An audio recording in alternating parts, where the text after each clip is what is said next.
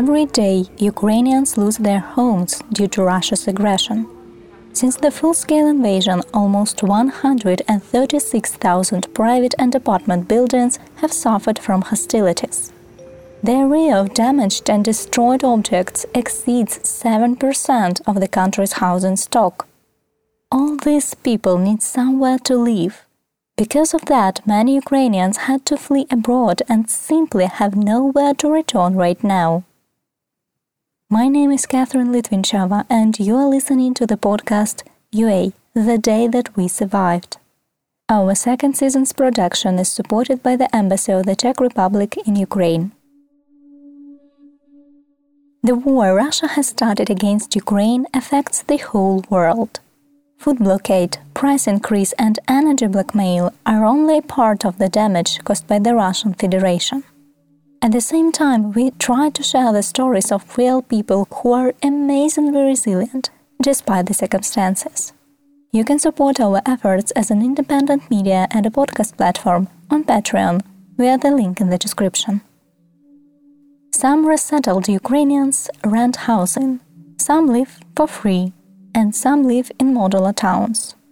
But the problem with housing is very complex, and the state, unfortunately, cannot solve it yet because hostilities continue. So, some activists and volunteers are trying to help on their own. We've already shared the story of the Repair Together initiative, which restores destroyed houses in liberated Ukrainian territories. And in today's episode, you will hear the story of the Vsim Dim, our home for everyone. This project provides housing to people who lost it during the war its founders have also developed an adaptation program. They want to give people not only a roof over their heads, but also provide them with tools to return to a normal life. For example, to employ people so that they can move after a particular time in their own house, given their temporary home from Vsim Dim to others in need. We met with Kirill and Tatiana, who work on the project in their office in Kiev. Before the full scale invasion, Kirill Yarko was engaged in the construction business. He owned a company that produced modular houses. Having lost a part of his business, Kirill took up volunteer work. He began to think about how to help people with housing. He started with a research about the situation with modular towns that appeared in Ukraine since 2014, when tens of thousands of people moved from the temporarily occupied Donetsk and Luhansk regions. We started researching and delved a little bit into the psychology of trauma. We looked at how people behave in those towns of temporary housing, which were built after the start of the war in 2014. We saw that the people who were settled there stayed for quite a long time with a feeling of helplessness. And we understood that we didn't want to take part in such a disservice. For nine years, according to the research that our architects did together with the German foundations that built these towns, we received information that 65 to 70% of the people did not leave, leave there at all, and they are unlikely to leave. They are either the family which could not support itself even before the war and everything got worse, or these people are deeply traumatized. There's no help from the state either. These are helpless people, left alone to their fate. In fact, we started to make some production efforts, and then we realized that temporary housing is, not a, is not a very good thing and we began to study existing adaptation experience. I found out that, in fact, the adaptation experience in the Scandinavian countries is the most appropriate. There, they try to settle such traumatized families with other psychologically healthy families. Such a family is included there. One there among 100 to 150 ordinary families. There is no gathering of people who have received such a dramatic fate and they help to integrate. Socially, infrastructurally, they help with the language, and above all, they help the family to become independent and to stand on their own two feet. It's about getting jobs. And now we are almost ready to make the first adaptation type settlement. This is not just a settled family and forgotten. without any further help. We decided to make these settlements near those cities or employers that have job vacancies.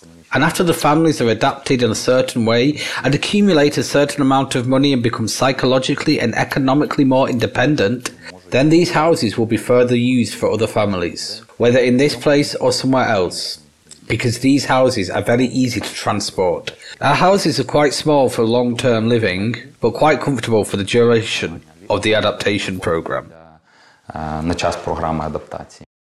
Before the full-scale invasion, Tetiana Kameneva had her own coffee shop in Kharkiv, where people with mental disabilities worked. She took care of the integration of these people into society. But then she was forced to move and also joined volunteering activities. She says that Ukrainians are losing much more than just houses. To summarize, despite the fact that we are a project related to the production of houses, we realize that Ukrainians today lost much more than just their houses. This is a very important element for feeling safe, but it is not the only one. I understood this from my personal experience.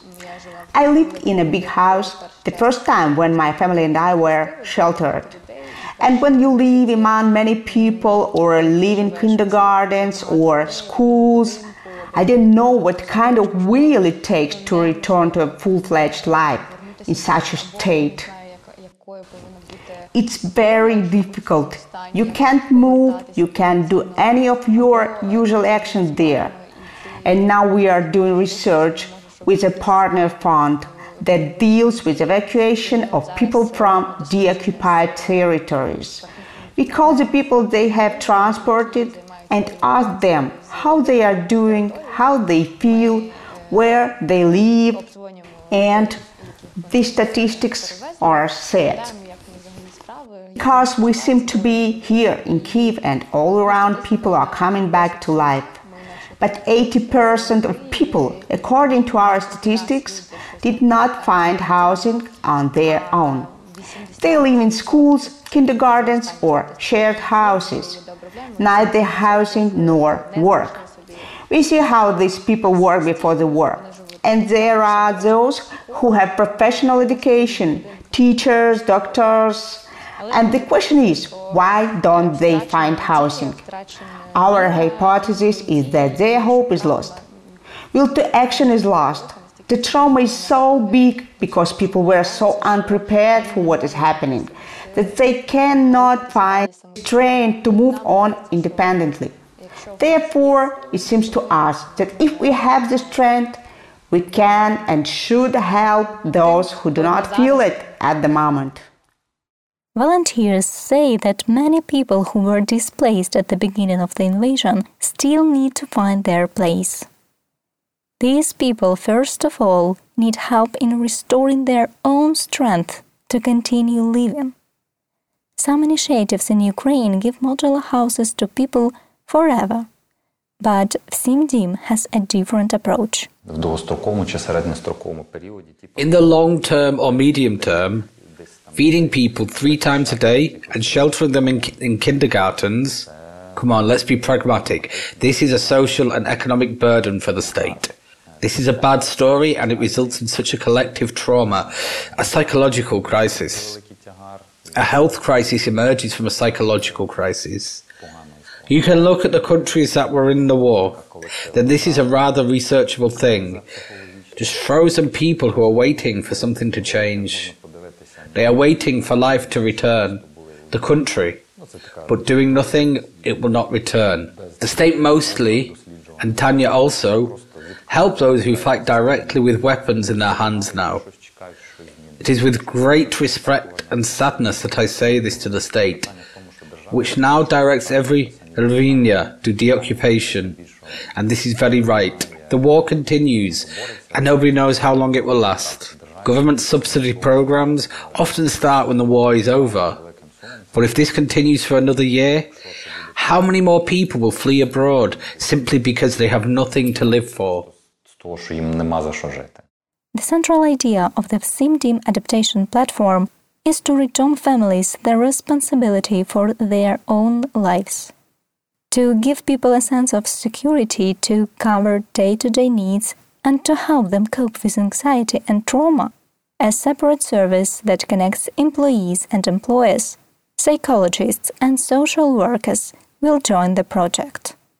Volunteers say that Vsim Dim focuses on future because they want people around to create, be responsible, and be willing to live.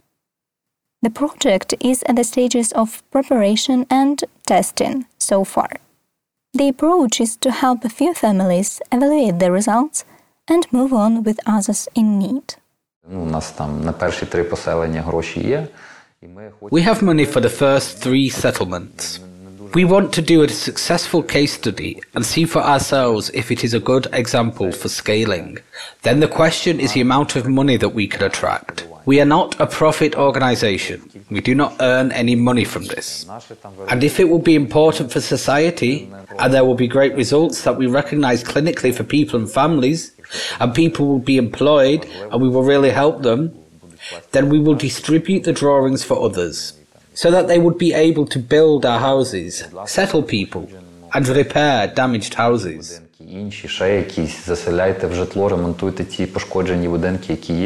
The project will sign contracts with the beneficiary families that will be selected based on the results of a special questionnaire.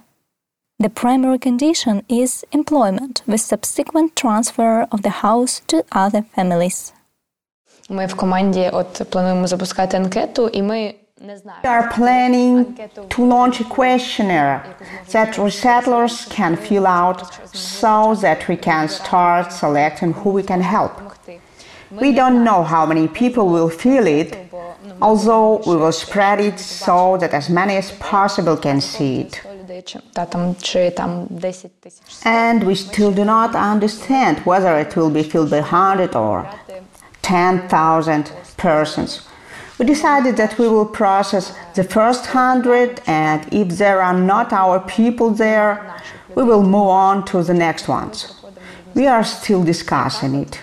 But we need a clear scheme that will put us in some boundaries so that there is less sympathy and more reasonable and systematic. We have registered a public organization. We are also preparing to engage in crowdfunding to collect money in Ukraine and abroad. We write grants and plan to attract companies that are interested all over the world. When we finally decide on the land plot that we want, and we know for sure that it should be in central Ukraine, then we will announce the first fundraising. Me, Catherine Litvinchova, was with you. Useful links, including how to help the Vsim Dim initiative, are in the description of this episode. Stay safe and listen to Ukrainians. This season of UA The Day That We Survived podcast is implemented with the support of the Embassy of the Czech Republic in Ukraine.